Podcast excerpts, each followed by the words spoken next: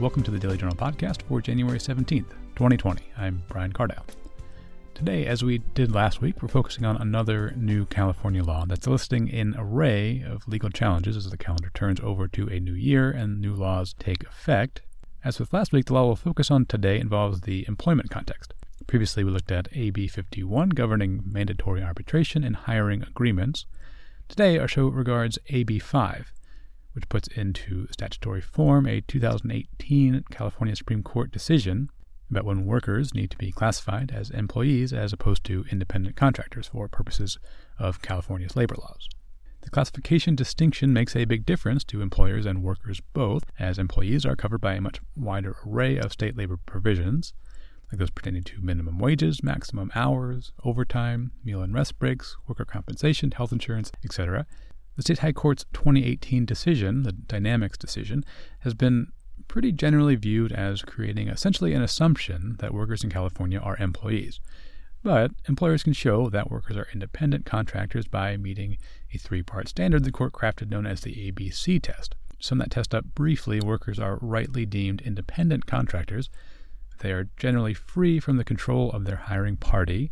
If they customarily engage in the sort of trade usually done by independent contractors, and, and this is the element that has elicited the most pushback, the worker must be performing tasks that are outside the usual course of a hiring entity's business. That last provision is a pretty clear attempt to alter the business model of mobile app rideshare companies like Uber and Lyft and other tech startups that mostly rely on fleets of drivers the companies deem independent contractors rather than full time employees. And so much of the media coverage surrounding AB5 has focused on that context regarding the so called gig economy. But there are two other suits that have gotten a bit less attention, but are very much at the center of the battle over AB5. And today we'll speak with two attorneys involved in those two different matters who possess very different views about the viability of the new law.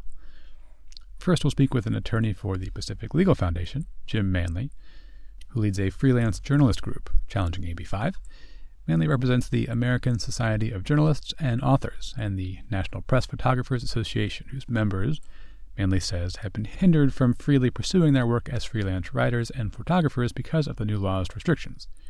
Freelance journalists, Manley argues, in many ways benefit from the flexibility that being an independent contractor allows, being able to set one's own schedule, work for a variety of different outlets, and turn down work one would rather not do. The new law's purported benefits, Manley says, like overtime pay and guaranteed breaks, just aren't that critical to freelancers. AB5 does have an exception carved out for freelance journalists. Under it, a freelancer doesn't have to become an employee of a given outlet unless the freelancer completes 35 pieces of work for that outlet in a given year.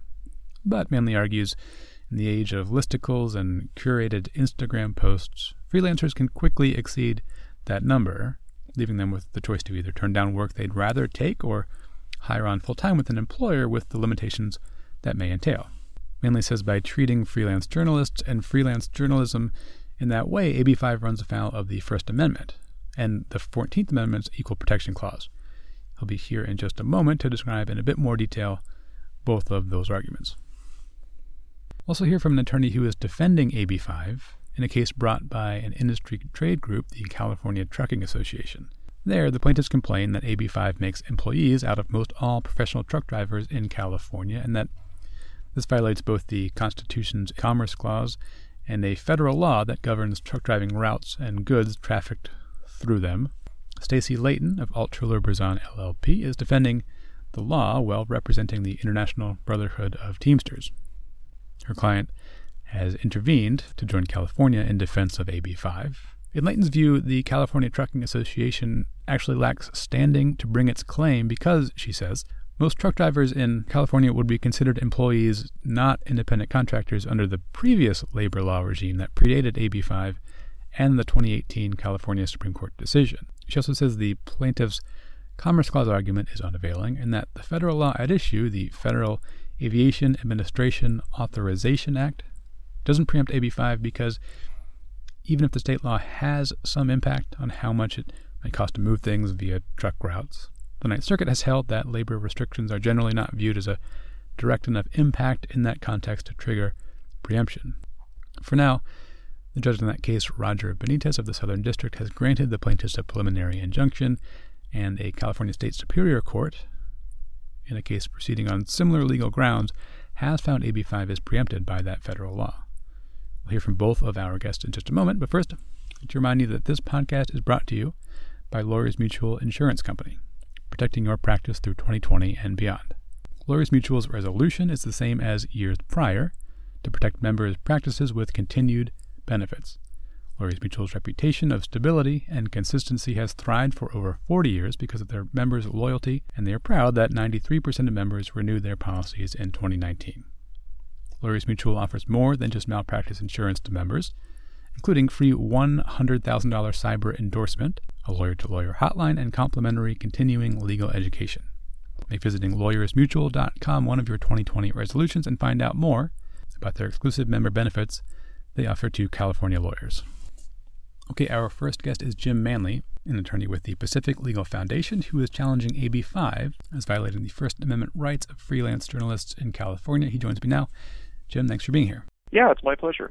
So, as your motion for a preliminary injunction here in the case of American Society of Journalists and, and Authors versus Becerra mentions, there's um, a significant difference between, I guess, the ruling that AB 5 um, sets out to, to codify into law and the actual statute AB5. The statute, you say, is, is quite a bit broader than the court's ruling from 2018. Tell me about the uh, significance or the uh, the broader aspects of the law and I guess how that gets it to rope in plaintiffs like the freelance journalists that are in, in your um, in your group of plaintiffs.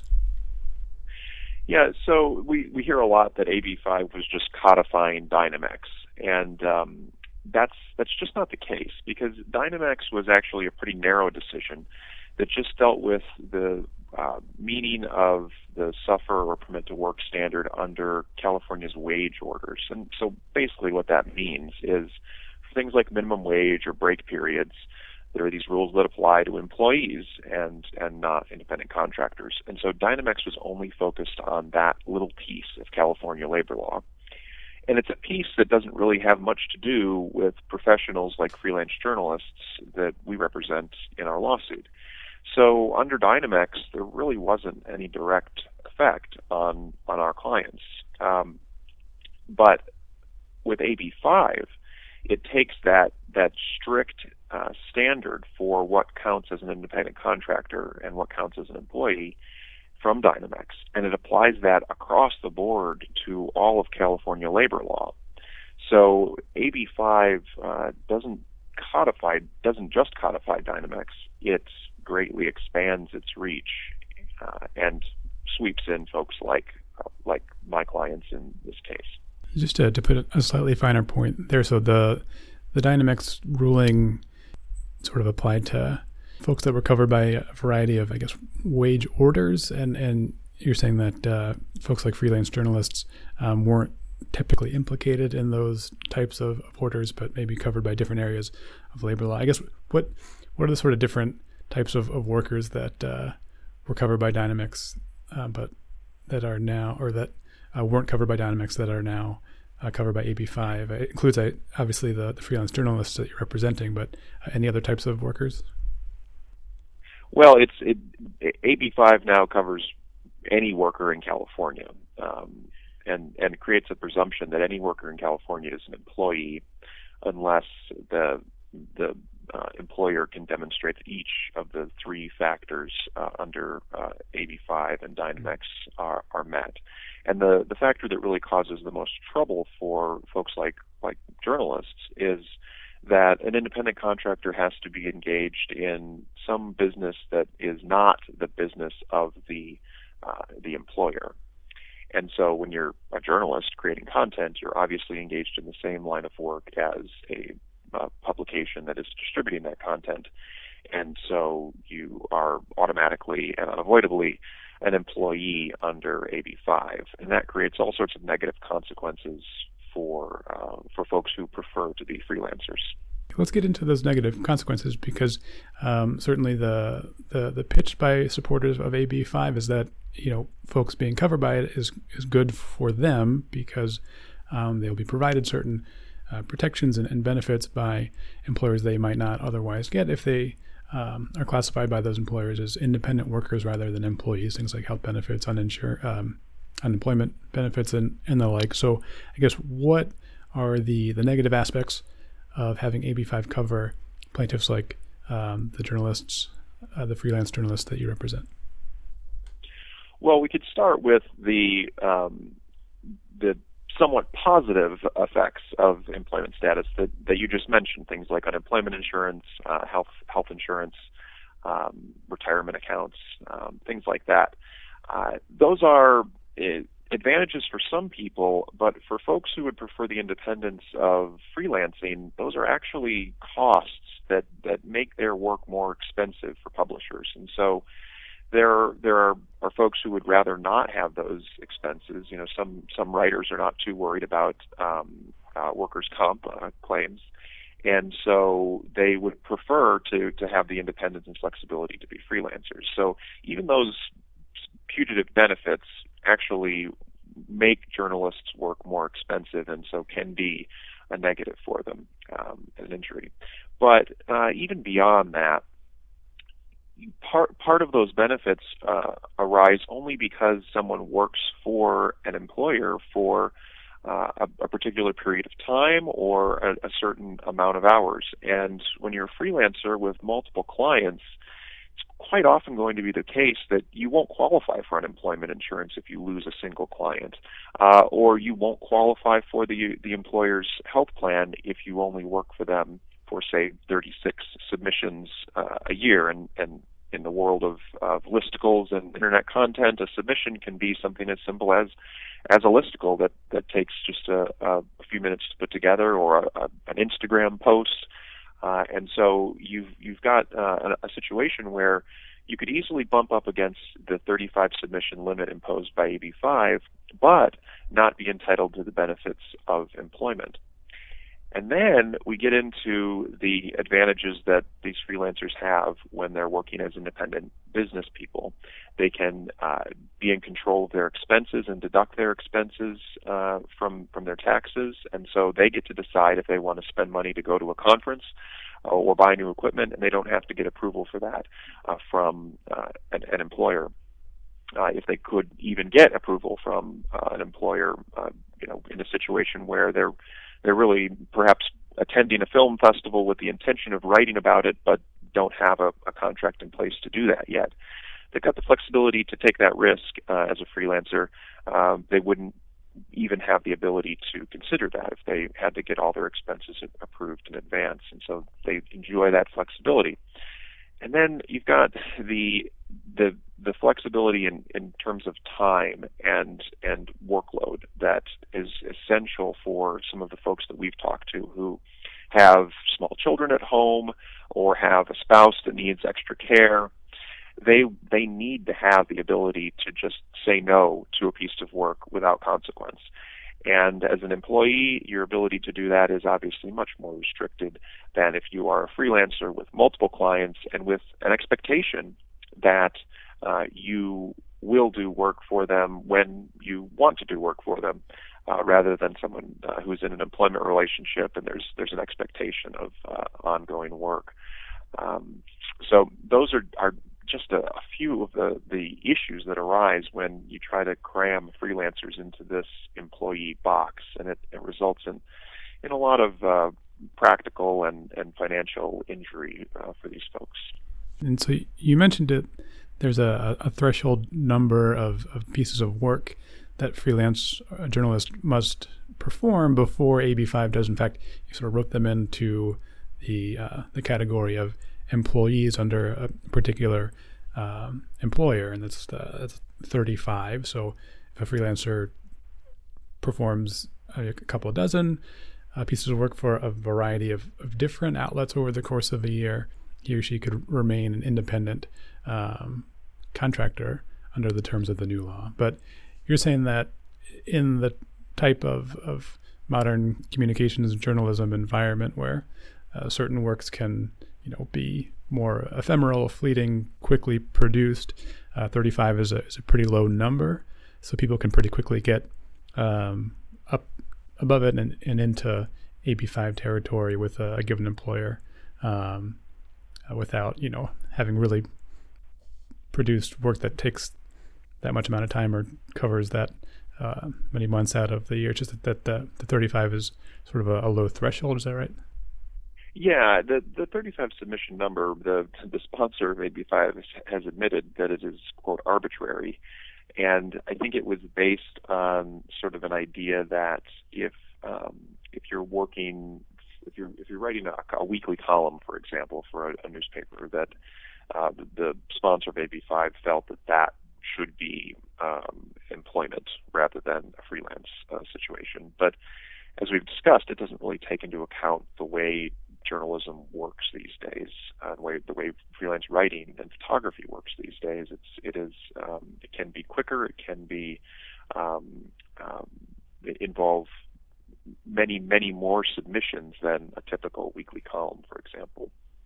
The um, the, the 35 submission limit is actually one of the deeper constitutional problems with AB5 because it only applies to freelance writers and photojournalists and photographers.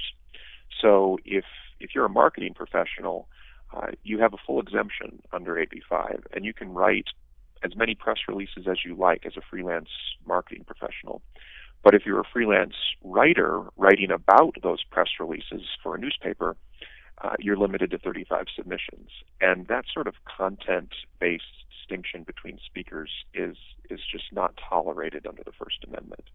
That leads me to my next question: the the particular constitutional challenges that you brought to the law. One of them is a, a First Amendment constitutional challenge, um, which, as you've hinted at, is premised partly on um, the way in which the law restricts or treats differently certain types of uh, speech and, and work product. Um, I guess walk me through the, the full range of, of what your First Amendment uh, claim is is um, articulating. Sure, we, we've brought the First Amendment claims and the and equal protection claims, and they're somewhat similar because the the premise of both is that AB five draws arbitrary distinctions between different kinds of speaking professions based on the content of their speech. And so the, we have the 35 submission limit that applies only to freelance writers and uh, photographers and photojournalists. And then we also have this ban on video recording. So the the uh, exception for photographers only applies to still photography. It's quite explicit about that. And so if you are taking pictures uh, for uh, a newspaper and uh, you flip over to video on the same camera, uh, you instantly lose the ability to be a freelancer if you submit that video uh, for publication. And so, but that only applies to uh, freelance photojournalists and photographers. So, if again, if you're taking pictures for marketing purposes, you've got a full exemption. Uh, if you are uh, taking pictures as part of a grant proposal that you're putting together, grant writers have a full exemption. Uh, fine artists also have a full exemption. So I, I suppose if your your photojournalism is artistic enough, then you might have a full exemption under AB5. But the problem with, with that line of thinking is that the First Amendment just doesn't allow the government to make distinctions based on the content of speech. And so if if the government is applying the same rules across the board to everyone, that's not a problem. The government certainly can have labor regulations that apply to the press. But what it can't do is what it's done in AB5 and, and single out the press for especially negative treatment under the law. Do you, do you have a sense of, I guess, how the law came to have some of those distinctions in it? I suppose the uh, the legislative process is, is fairly messy, but um, you know some of the uh, distinctions that you pointed out between marketing professionals and, and journalists and the way the law treats them differently doesn't it, you know don't seem like there maybe um, a whole lot of uh, justification between the the differential treatment. Do you know the sort of purported justification for some of those some of that line drawing?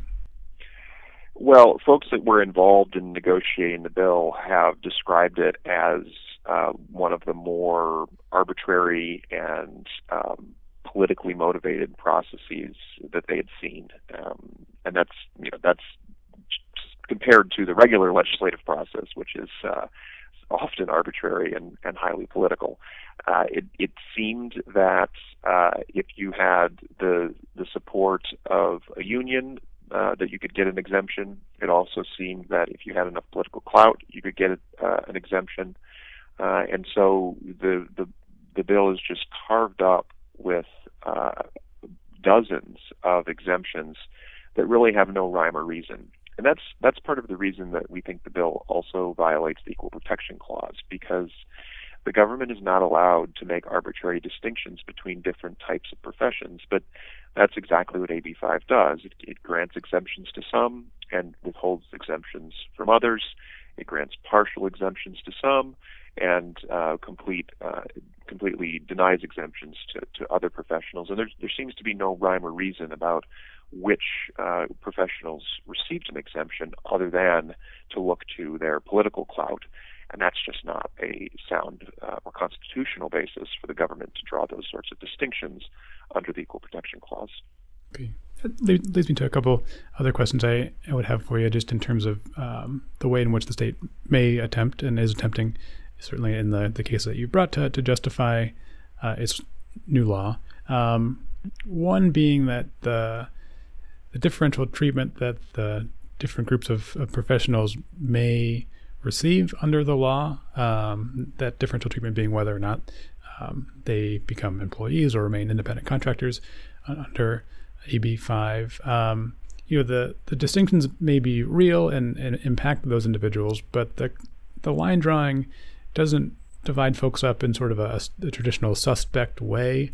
You're not dividing folks in one racial category uh, for different treatment or groups in one gender category um, for for differential treatment. And so the the sort of constitutional review that would be triggered is is the lowest um, level of scrutiny, rational basis review, which when courts apply it, the law being challenged tends to get through rational basis review. Is your argument that even if that is the level used, that there's not even a rational basis for these distinctions? Do you think that the uh, the, the level of scrutiny should be higher? Well, um, so even under the rational basis test, the Ninth Circuit has held that the government can't draw arbitrary distinctions between different types of professionals, and and that's actually uh, a case that my colleagues at PLF won. Uh, on behalf of a, a, gentleman who was doing pest control. And uh, California's pest control regulations made arbitrary distinctions between which sort of pest controllers needed to have training in using pesticides. Uh, and uh, the, the gentleman that they represented did not use pesticides, but he still needed to have training in it because of the type of pests that he was controlling. Now, if he had been working on different pests, he wouldn't have needed that training and, and all the costs that was associated with it. And that arbitrary distinction based on what sort of pests are being controlled was struck down by the Ninth Circuit under the rational basis standard, which is highly deferential, but still uh, involves some judicial scrutiny. But here, the rational basis standard does not apply because the way that the court has, or I'm sorry, that the way that the legislature has drawn these distinctions is on the basis of speech. And so when when the legislature draws distinctions between different speakers, it implicates what the court has described as a, the fundamental right to free speech. And in that case, uh, the the same standard applies to an equal protection claim as would apply to a First Amendment claim, w- which is strict scrutiny in this case, meaning that the government has to show by evidence that this distinction is necessary to achieve uh, a significant, uh, compelling government purpose. To to that point, one other argument in, in the the state's briefing um, is that though you know the parties affected or regulated by AB five you know, in, in the context we're talking about, um, our speakers, the the law isn't, you know, exact in in a the classic way regulating speech, saying one group of speakers can't speak and one can. It's just saying um, one is affected by the employment laws differently than the other. Um, one, if they speak more than I guess 35 times in a particular way, get health insurance. So it's not exactly the traditional sort of prohibiting or restricting of speech. Um, nonetheless, you think that it should sort of be viewed in a similar way as if the government were sort of impinging on, on the right of speech?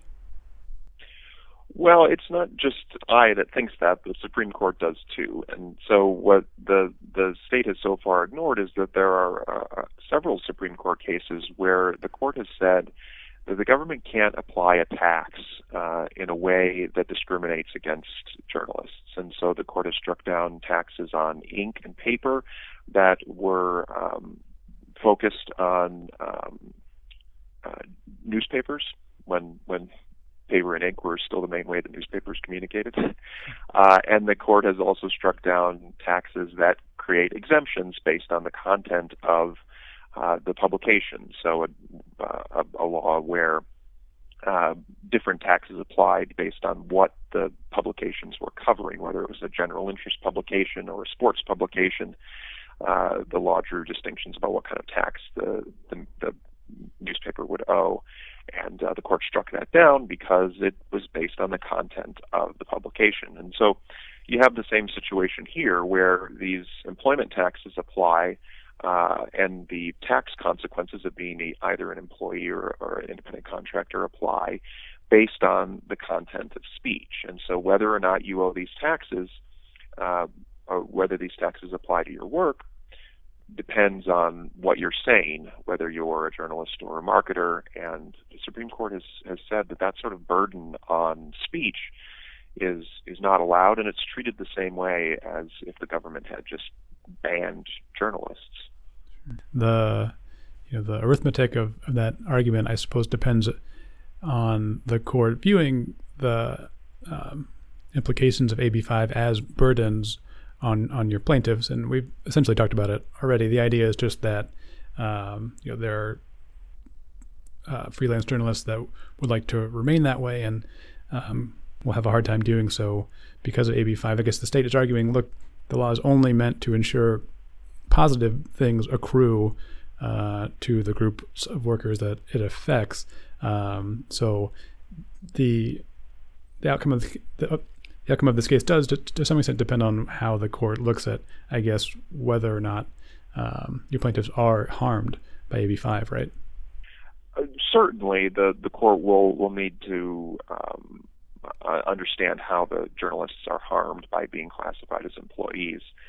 But the harm is is rather uh, direct, or or it, it's probably better to think of it as uh, as injury uh, rather than harm, because um, the the financial burden of these taxes, although they may um, give benefits to some people, uh, the the folks that we're representing here have said that the that the the financial burden of, paying these taxes far outweighs any potential benefit that, that they might get. And then the the distinction between uh, employees and freelancers when it comes to um, the the tax advantages of being an independent business, that's a, a stark and and uh, obvious difference, uh, and one that flows directly from AB5. And so there's really there's no argument that um, journalists are better off because they they uh, can't uh, deduct uh, business expenses. They they would obviously prefer to be able to deduct their, their business expenses. They're financially better off if they can. Another uh, injury that we didn't discuss earlier is um, the ownership of copyright. So, uh, under American law, the presumption is that an employer owns the copyright of uh, works that their employees produce. And particularly for our uh, photojournalism clients, they have never seen a situation where a staff photographer was able to retain the copyright to their work. Um, whereas, as a freelancer, the rule is that the freelancer owns the copyright and owns the ability to then resell the work um, to, to other publications uh, or for other uses. And this is really important for our, our writer clients as well because they can turn their um, written materials into things like TV shows and movies, uh, which can be you know incredibly lucrative, life changing for a writer who's who's able to to um, use his intellectual property in that way. So being able to retain ownership of the copyright is also a direct consequence of whether you're classified as as an employee or uh, as an independent contractor. So those are, are really direct, immediate effects that um, that that have a negative consequence for for folks who are are forced to become employees. Now that doesn't mean that there are some folks who might choose to be employees, um, and that's fine. And, and our clients have no uh, complaints about someone who decides that the better course for them is a staff job. Their only point is that they should have the option to choose to be a freelancer and to be a freelancer on the same terms as other speaking professionals who are given a full exemption under uh, AB5. Okay, and just one last quick thing. So, the status of AB5 as it pertains to your plaintiffs, is it currently in effect? I know the, the court is awaiting arguments for a preliminary injunction in your case, but there's other cases that are also being brought. Is AB5 sort of enjoined altogether, or is it taking effect right now um, as to your plaintiffs? It is in effect right now, and and we're already seeing publications pull out of California, uh, blacklisting California writers and photographers uh, because of the, the burdens that um, uh, AB5 creates. And uh, and so I've, I've talked to people who are considering moving out of California to maintain their careers. Uh, and uh, so it's, yeah, it's having a direct and, and, and pretty dramatic effect right now. Uh, our our motion for preliminary injunction is set for hearing on March 9th, and so we're hopeful that we'll get some relief for these folks who are uh, struggling under AB5 uh, then. There are some other cases where, where judges have, have moved a little bit more quickly, and so AB5 has been enjoined as it applies to uh, independent truck drivers. Uh, and um, so we're um, we're hopeful though that we can get get the law enjoined uh, in, in March so that folks can get back to work. Okay. Uh, well, Jim Manley is an attorney with the Pacific Legal Foundation. Thanks so much for being on our podcast. Appreciate your time. Yeah, it's my pleasure. Thanks for having me.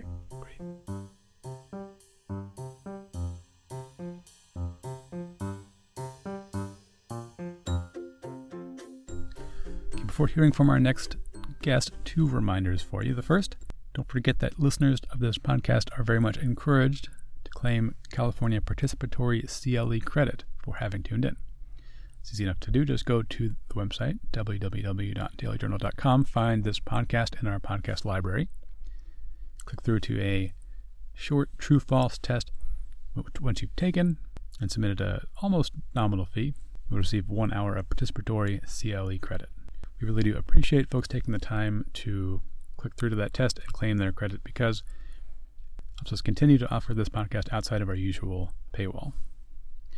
Also, every week, the Daily Journal publishes the Verdicts and Settlements section, in which consequential rulings from federal and state courts around California are included. And if you have a recent result of any kind in, in trial court or in arbitration or mediation that you'd like to, to publish, we'd certainly like to know about it.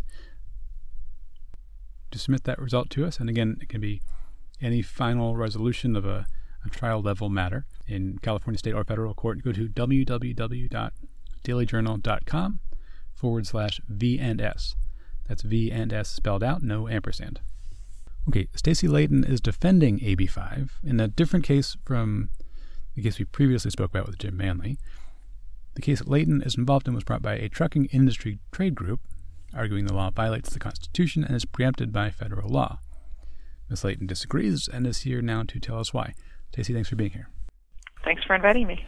So, a few questions for you about this uh, this case brought by the California Trucking Association challenging AB5 and and seeking it uh, seeking to prevent it from taking effect. I suppose one question I may have at the outset is one interesting sort of facet about the timing um, of this case in the in the way that it's sort of been framed in the coverage is that the the plaintiff organization, this trade organization, is trying to to stop the law from taking effect. But as you've mentioned in, in some of your briefing, you know, the the court case that was the, the predecessor that gave rise to the law, Dynamex from 2018, that's been on the books.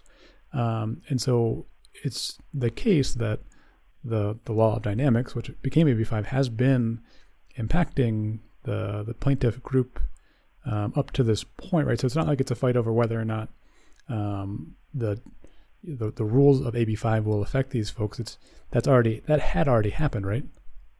Uh, you are correct that what AB5 did was codify what the California Supreme Court had said 20 months ago in the Dynamex decision. And so they should have been able to show that they have already been impacted by the California's adoption of this test for employment status. And they weren't able to demonstrate that.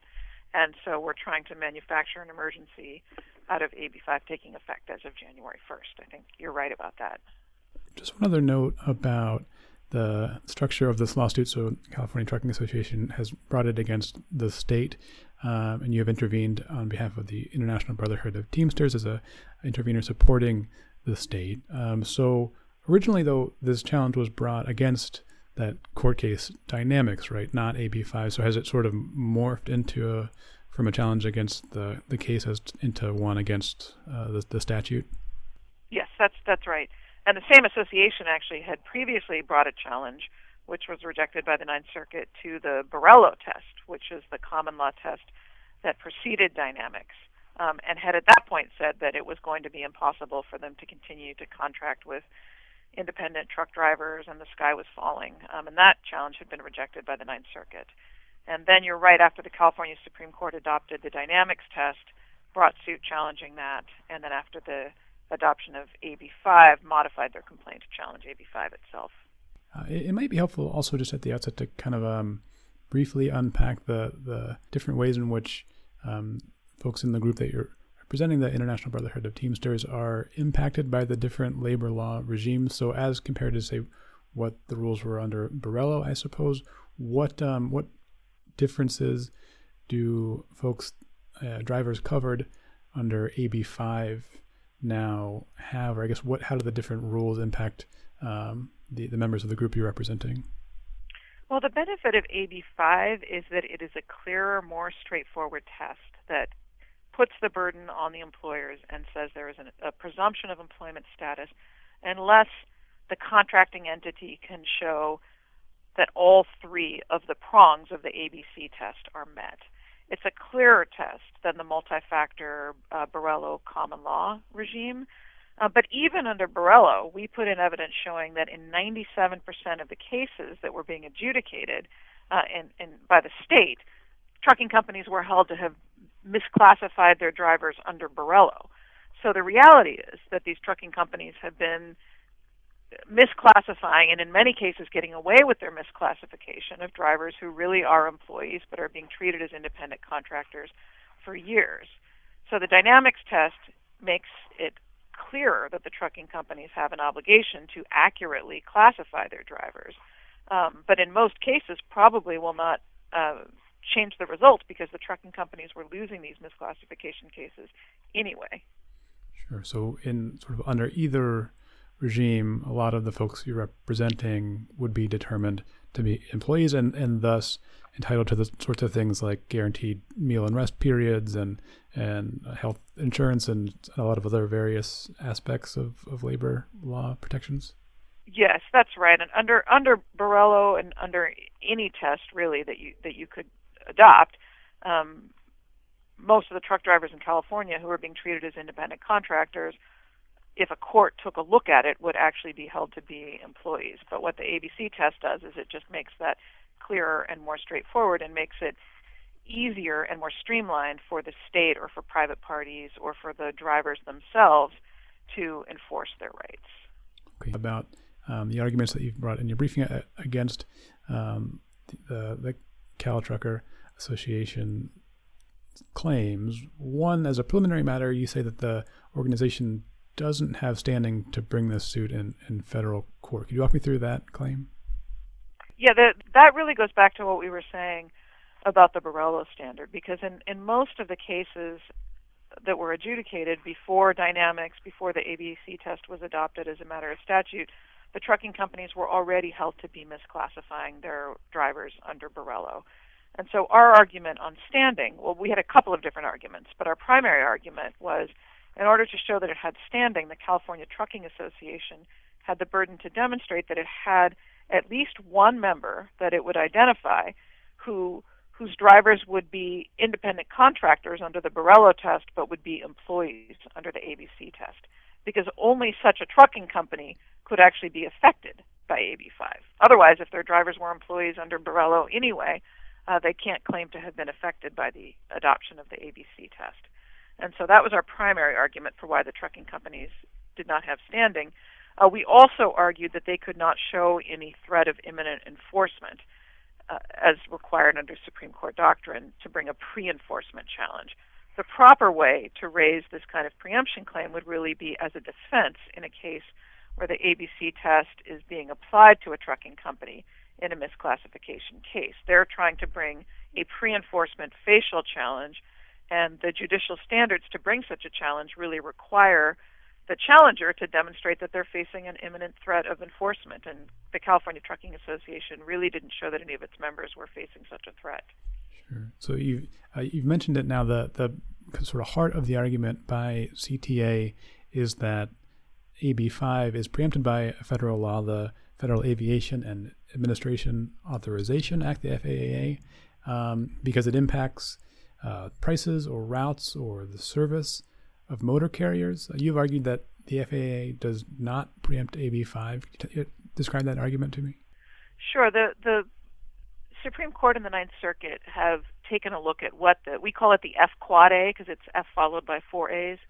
Uh, so the, when the courts have taken a look at what does the F quad A really mean when it talks about a direct impact on rates, routes, or services, um, it, it's it's a pretty strict test. And the Ninth Circuit has actually looked at whether employment protections like meal and rest breaks and overtime requirements um, and minimum wage requirements have that kind of direct impact on rates, routes, or services. And the Ninth Circuit has said even if the imposition of these labor law protections results in increased costs for trucking companies that they then pass on to customers in the form of increased prices. That's not the type of direct effect on rates, routes, or services that federal law pre, uh, prohibits states from, from adopting. And so our argument was that you don't just look at the ABC test itself, you look at what substantive protections and substantive laws does the ABC test render applicable? And all that it means is if you uh, meet the ABC test, is that you then have to comply with a number of substantive obligations that the Ninth Circuit has already looked at and held are not preempted because they don't have a direct impact on rates, routes, or services. Okay. And certainly the um, the federal district court here would be uh, much more closely following Ninth Circuit law than the uh, state court law of California. But it is correct that in I think last week, uh, Superior Court judge did rule that that federal law preempts uh, AB five. Is is that right? Are you, are you, familiar with that case? Yes, it was in the context of a it's a, a, a case where the city of Los Angeles is uh, in court to challenge the misclassification of, of truck drivers in Los Angeles, and so this the issue actually arose in an in limine motion and Judge Highberger did conclude that AB5 was preempted by federal law, but he also said that it was a close question, that it was a difficult question, and he certified the issue for appeal and stayed the case while that appeal plays out. And so we are hopeful that that issue will go up in the state courts as, as well and that the state appellate court will reach a different conclusion. In terms of any practical effect on, on your case, I mean, the federal court wouldn't necessarily pay terribly much attention to, to that sort of ruling, right? Um, that's true. Although I will, I don't know if you've seen the preliminary injunction decision that but, Judge Benitez did grant. He, you know, as you probably know, he did grant a, a temporary restraining order just before AB5 took effect. Yesterday, he issued a longer decision granting the plaintiff's request to convert that to a preliminary injunction and did cite Judge uh, Highberger's decision in Los Angeles Superior Court in support of that result. Now, there are other courts, including um, Judge England in the Eastern District of California, uh, and others who have reached the opposite conclusion and held that the ABC test is not preempted by federal law. Uh, but the it, but the Los Angeles Superior Court did did go the same way that Judge Benitez has in our case thus far.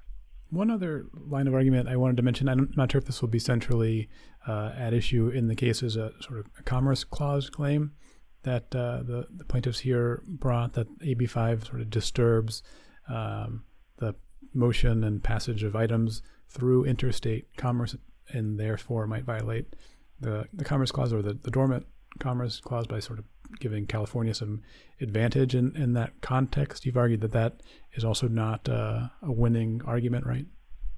Yes, that's right. The courts have been very clear that when a state is only regulating conduct that takes place within its borders, and when the state is not discriminating based on where a product or, or something originates from, it's neutral as to whether the truck drivers started in New York or Texas or, or California, um, that the that the dormant commerce clause is not going to invalidate that state law unless the state law really has no justification. And here, the ABC test applies only during the time that truckers are actually driving within the state of California. It doesn't mean where they it doesn't matter where they started, it doesn't matter where they end, it doesn't matter where the truck driver's place of residence is or where the trucking company is based it's really neutral as to which state the truck driver comes from. And so it doesn't discriminate against out of state commerce in the manner that the Dormant Commerce Clause has held as unlawful.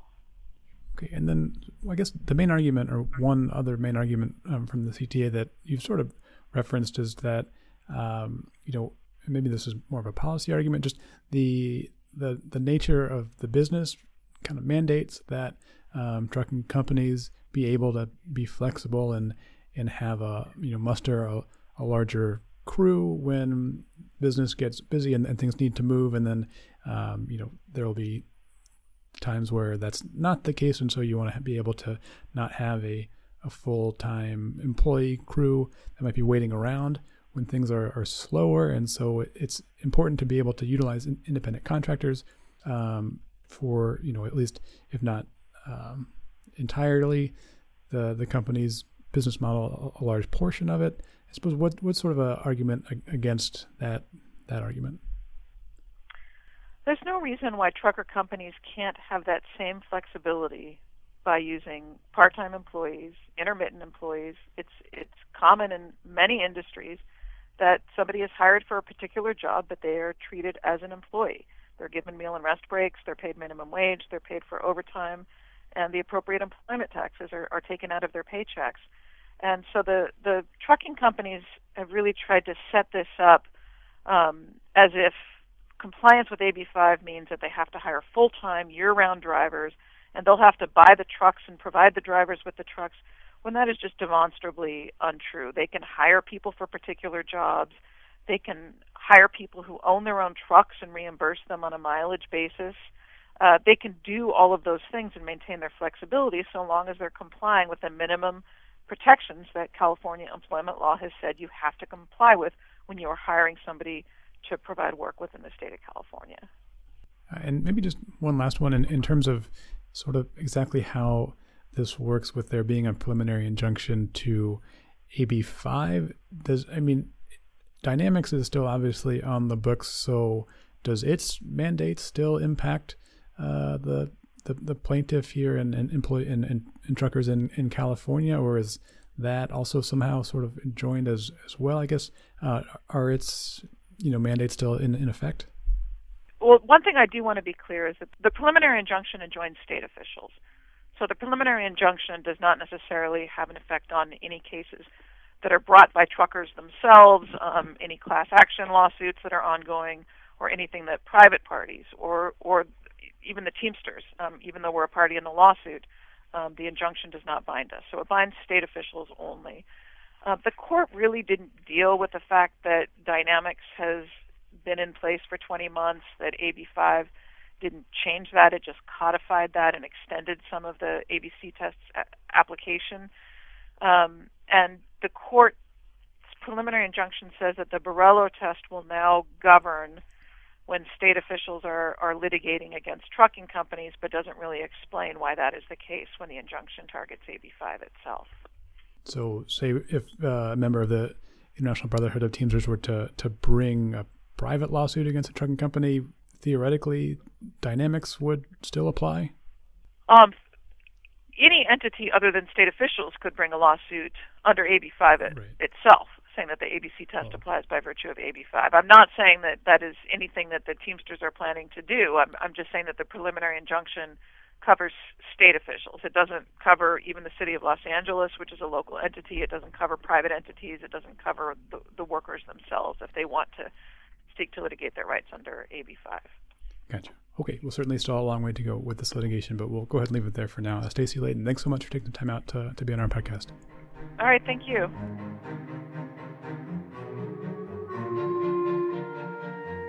Okay, that's our show for January 17th, 2020. Thanks to both my guests, Jim Manley and Stacey Leyton. And also thanks to our sponsor who brings you this podcast, Lawyers Mutual Insurance Company. Remember, Lawyers Mutual is exclusively dedicated to insuring and educating California lawyers, protecting and advancing their practices, clients, and their futures. Learn more about the company by visiting www.lawyersmutual.com, calling 818 565 5512, or emailing lmic at lawyersmutual.com. That's lmic at lawyersmutual.com.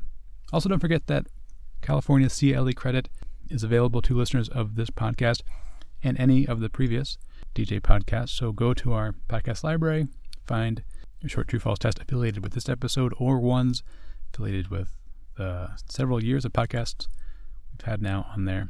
Take those and claim however many hours of participatory credit you would like. I'm Brian Cardile. Look forward to speaking to you next Friday. Have a great week.